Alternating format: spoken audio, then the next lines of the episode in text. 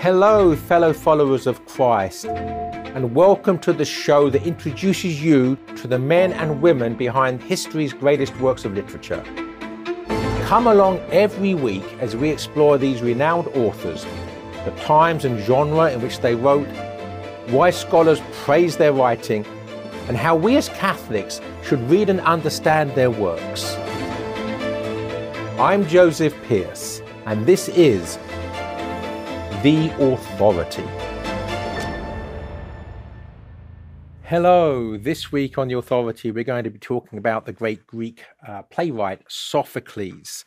And uh, we're moving on a bit in time. Last week we talked about Homer, and he was a few hundred years earlier. So Sophocles was born in 496 BC so still almost uh, 500 years before uh, the birth of Christ. But you know, we got a few more pieces of the jigsaw puzzle now because we're a bit closer to our own time. Um, so uh, he was a contemporary of the other great uh, playwright um, Aeschylus, um, about 16 years younger than Aeschylus, but would actually live a long life and would actually outlive uh, Aeschylus because he uh, Sophocles lived to be 90 years uh, old. Um, so he dies about 50 years after Aeschylus, who died young.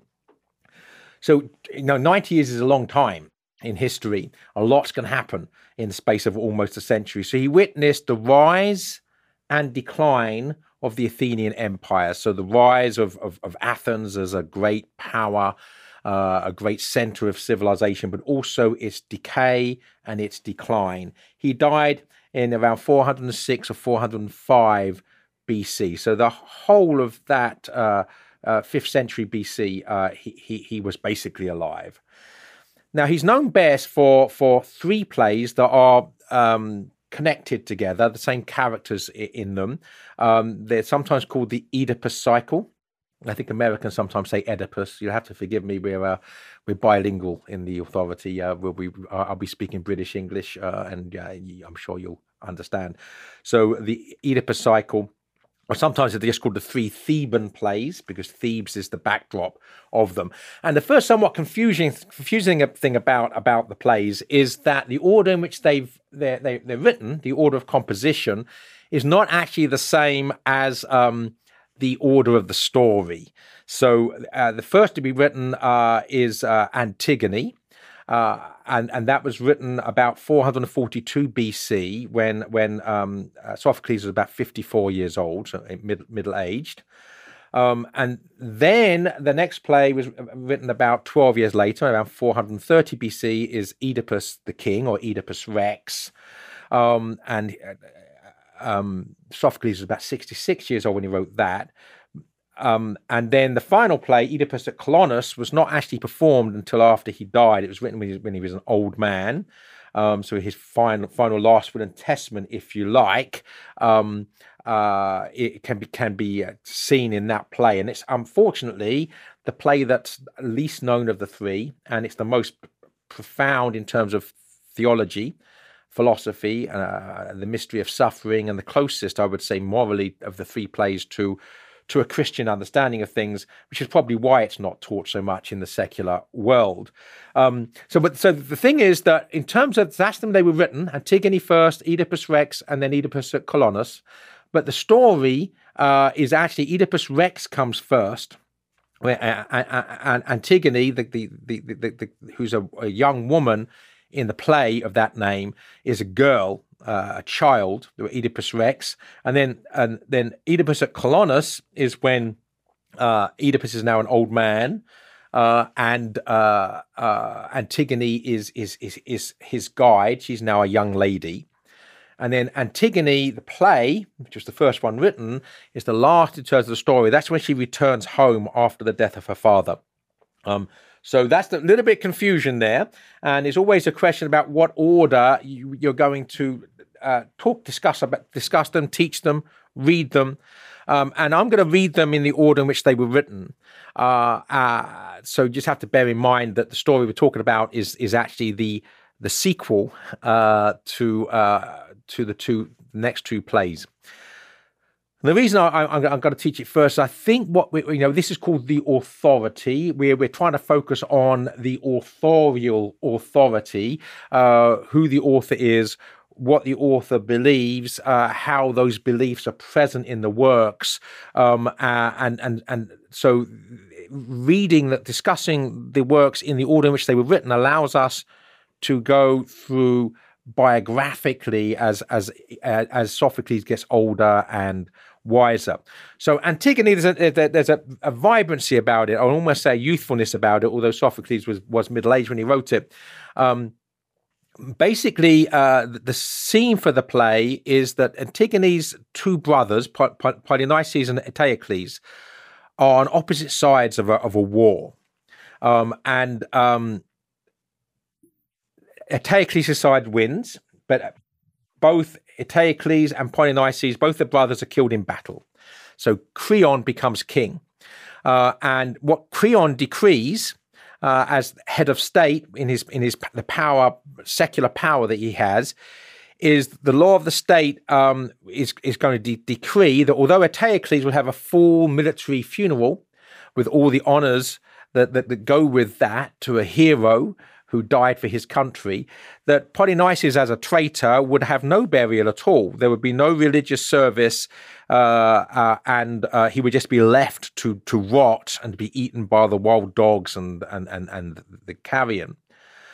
Um, now, the, the, in other words, the law of the state is uh, imposing uh, laws which uh, contravene the right to religious liberty, the right to religious freedom.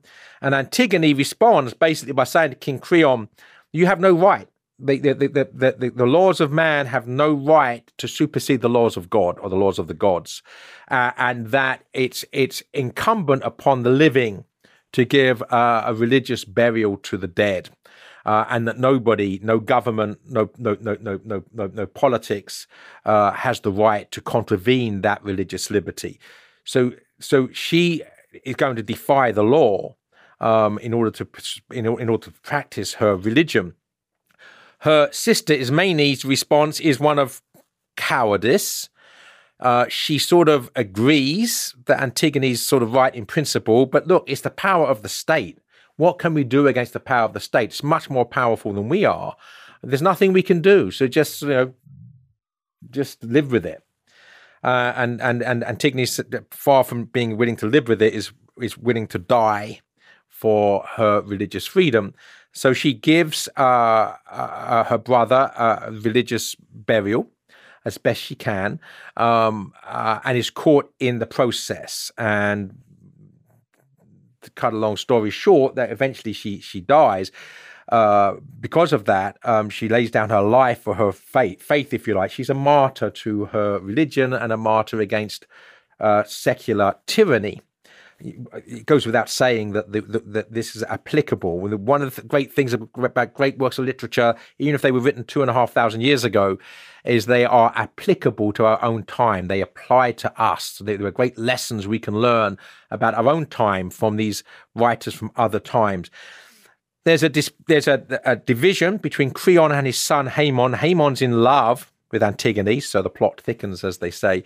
But but Haemon gives some wonderful uh, speeches uh, in, in, his in his dialogue with his father about the fact that the, no one agrees with you. You're a tyrant, and the only reason that people are not are not disagreeing with you is because they're they're, they're uh, scared to speak up.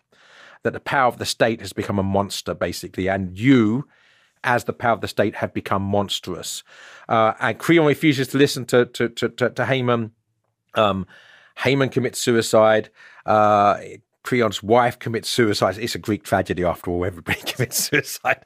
Um, uh, uh, uh, obviously, uh, Antigone dies, and then Creon, uh, too late, realizes his mistake. Um, he's left devastated. He's left with nothing. He's left without his wife, his son. Um, so he pays a huge price himself for his own wickedness. So the so the key thing about Antigone is, of course, that it's a great, if you like, parable uh, about uh, the, uh, the, the the conflict always between, as Saint Augustine would say, between the city of God and the city of man, between the things of God uh, and the the, the, the things of of the world, secular power versus uh, all power and glory being being being to God. So this is something that in every generation we face, right? This this tension where the state tries to impose its secular will upon the practice of religion.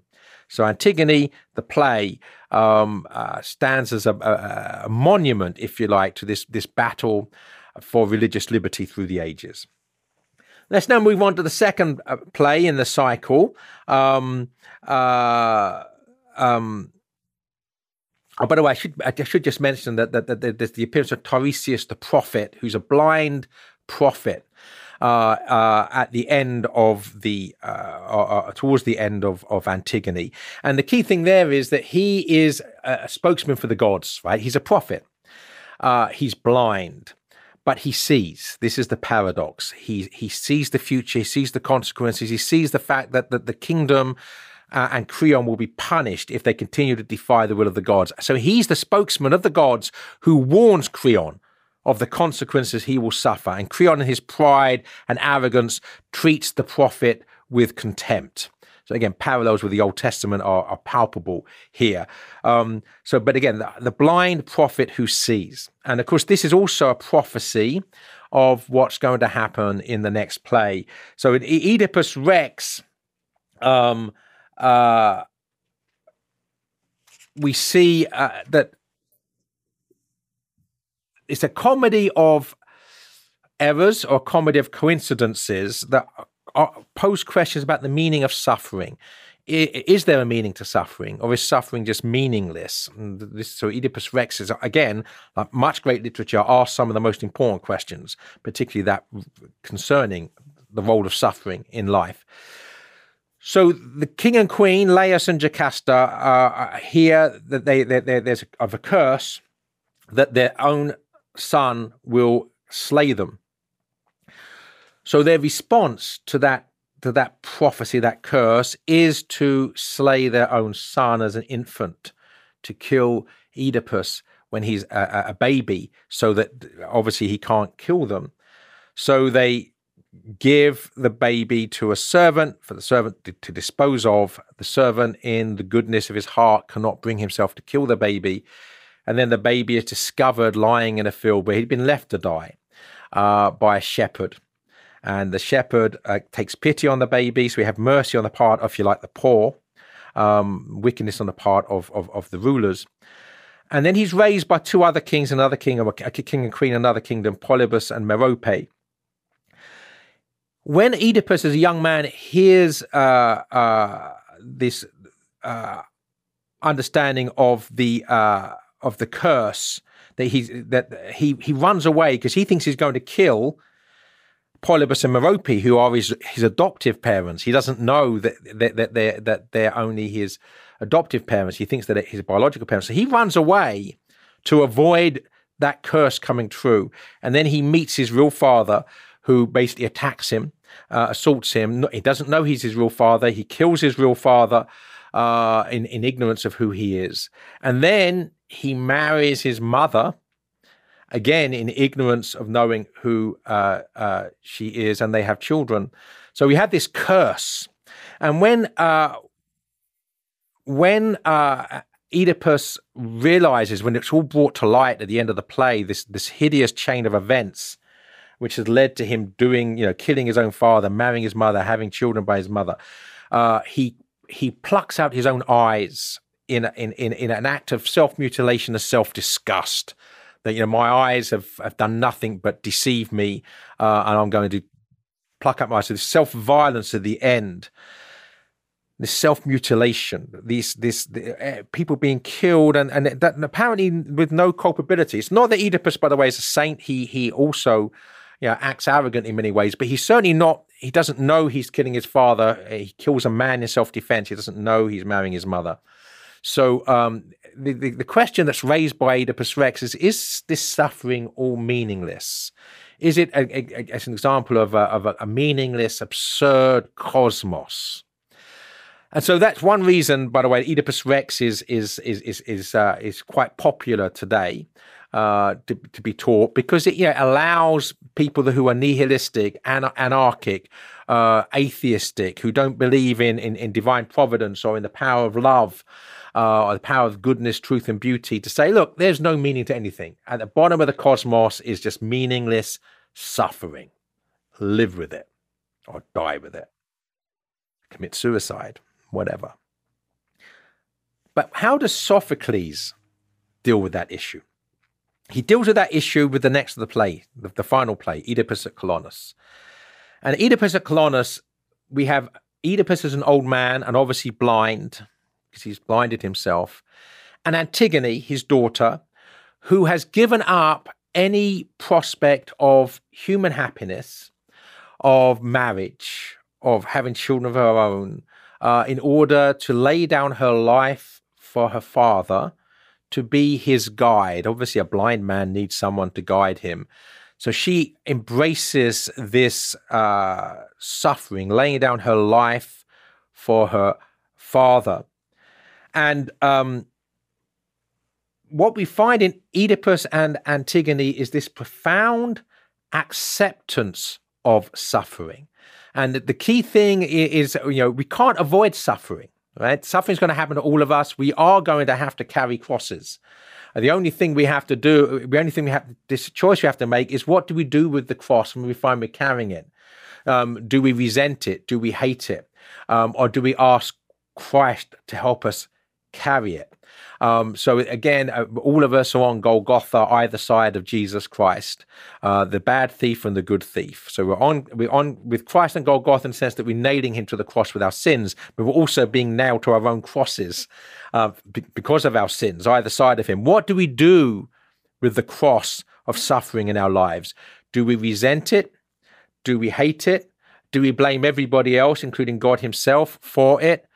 Or do we, as, as the bad thief does, or do we, as a good thief does, accept and embrace the fact that we are sinners, that much of the suffering in our lives is, is, is a consequence of our sin, the sins of others, and instead of hating and resenting it and blaming others, uh, we ask God for help, uh, like the good thief. So basically, that question, the perennial question about the meaning of suffering, is is addressed and in somewhat sense answered in this wonderful play, Antigone. Sorry, and uh, uh, Oedipus at Colonus, because both Oedipus and Antig- Antigone don't just suffer, they accept suffering and embrace their suffering.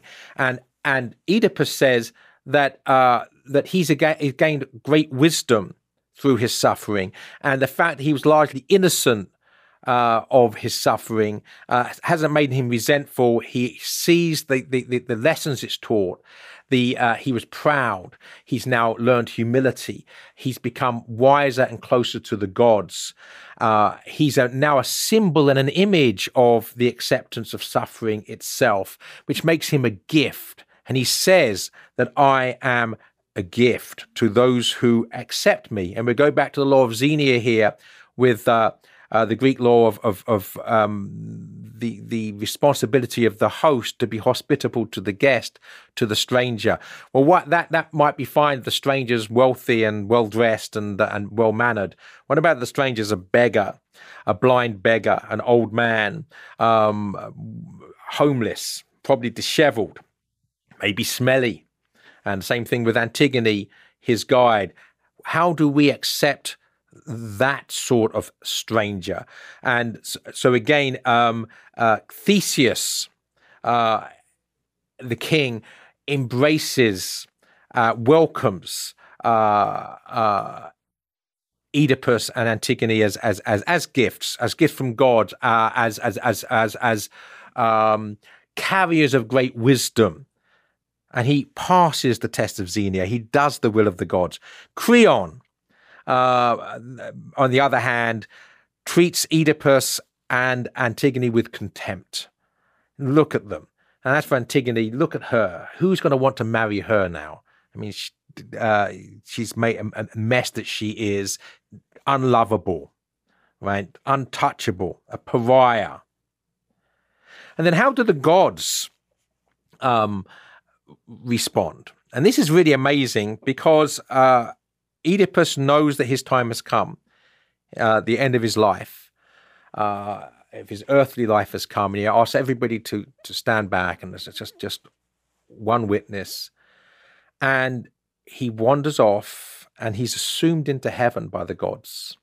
Um, uh, it's, it's, it's you know Christians, Catholics cannot help but be um, reminded of the assumption of the Blessed Virgin Mary, that he's actually taken up by, the, he doesn't die, he's taken up into the gods as their acceptance of his acceptance of suffering.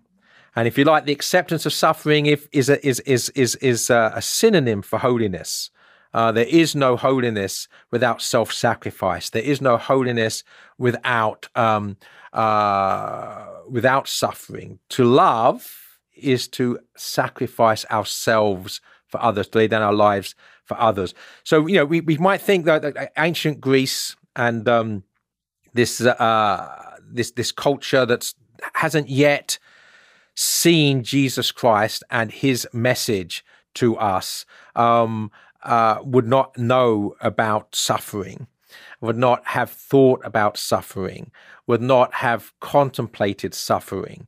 Um, uh, and evidently, of course, all generations of humanity from the beginning of time, since the, since the fall of man himself, have suffered and thought about suffering. We made an image of God. We've been given the power uh, uh to love, given the power to reason.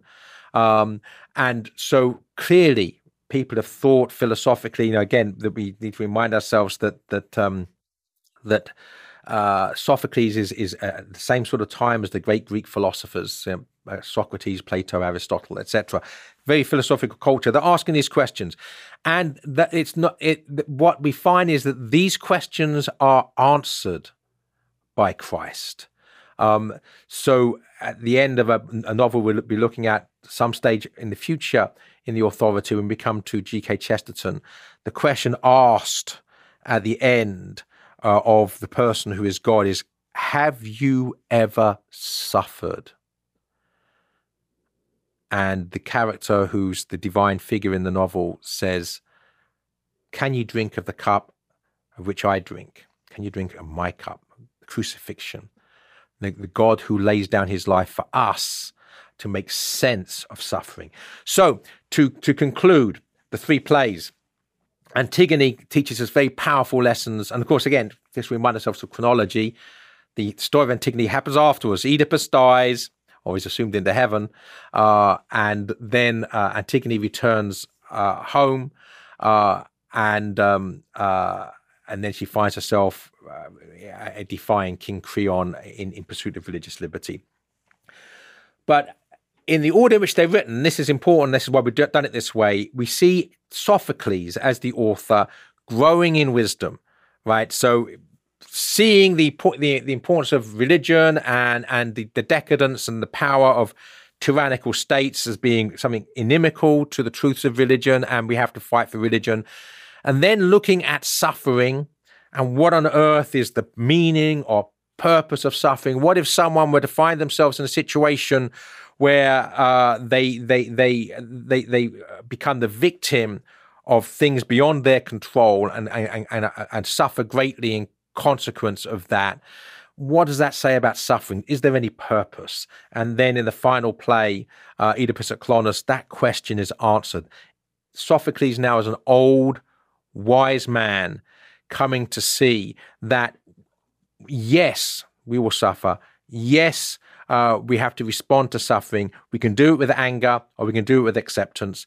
That uh, Sophocles shows us in the character of Oedipus and in the character of Antigone the necessity of the acceptance of suffering. This is a great lesson that this great pagan playwright in my judgment, the greatest playwright uh, in the history of Western civilization, except for William Shakespeare, who will obviously come to eventually in the authority also. So, on that note, we'll, we'll, we'll remind ourselves how I concluded last week uh, when we, we talk about Homer, about the Virgin Muse, about the, the, the, the, the Greeks being.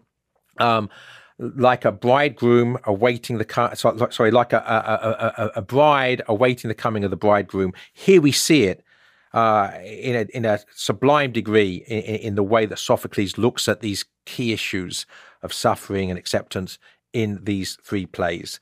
And next week uh, on the authority, we'll be looking at the last uh, great uh, uh, of the pagan writers coming at the end of the of the era, just a, a, couple of decades before the birth of Christ, the great Roman poet Virgil, and we'll be looking at how he is part of a living tradition and owes so much of of what he writes to the works of Homer.